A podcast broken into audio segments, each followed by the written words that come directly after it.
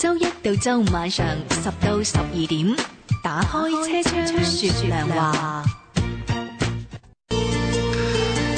本呢帶嚟嘅有黑勤嘅一千零一夜呢個時間啦，誒、呃、繼續咧要睇睇邊啲朋友想同蘇師傅一齊傾下偈嘅嚇。誒、呃、呢位叫做雞蛋仔小王子，佢咧就生於一九八二年嘅新歷八月二十四，即係農曆嘅七月初六嚇，新時嘅。咁佢咧就想問下自己嘅事業同埋家庭會係點樣喎？嗯，好噶，嗱，你聽住下啦吓。咁我哋生一九八二年嘅，農曆嘅七月初六新時嘅吓，新曆係八月嘅廿四號啊。而生肖咧係屬狗嘅。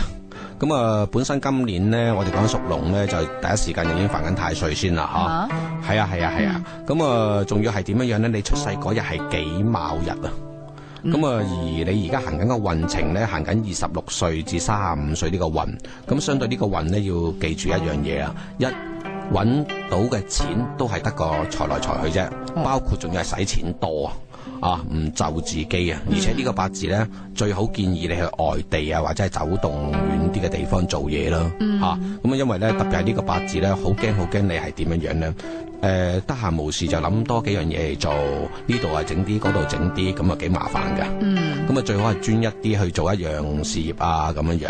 咁啊，因為佢個八字係好靠自己嘅，哦，係憑自己去做嘢嘅。哦，而呢個八字咧，相對嚟講咧，就點樣樣咧？如果問到婚姻方面，就係都誒揾個性格強啲嘅女生啦，嚇、嗯，誒甚至係或者係點樣樣咧，大年紀啲啊，咁會着數啲咯。大幾多啊？誒、哇！一大幾多就我哋講就話細細你兩年以上就叫大嘅，哦，係。嗯哼，咁啊，你大人家三年至七年咧就叫適中嘅，嗯，而人家細你八年以下咧就叫做係人家叫後生，你叫大啦，嗯，係啦。嗯咁啊，其實都好易揾到啫，係咪？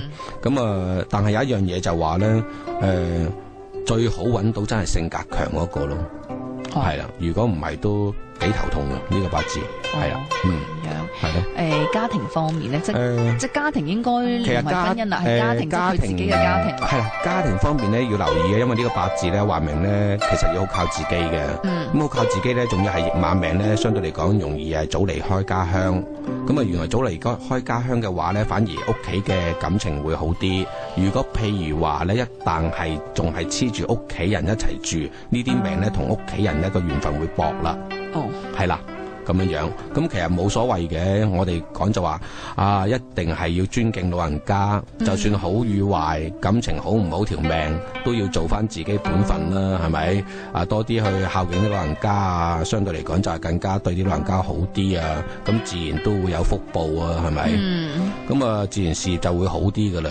如果譬如話你真係有時硬頸啊，誒、老人家話兩句啊，就覺得唔開心啊，咁其實你行落去都係有問題嘅。嗯，係啊，除非你真係好好命，好好命揾到錢就唔等於你身體好咯。哦，係啊，咁樣，一定要記住孝敬老人啊。嗯，記得啦嚇，雞蛋仔小王子嚇，咁啊孝敬老人家，就算點都好咧，誒唔係乜嘢嘅話咧，誒、即係我覺得作為後輩嘅話，係應該要孝敬自己嘅爸爸媽媽嘅嚇。好，咁啊蘇師傅你唞唞先嚇。好㗎。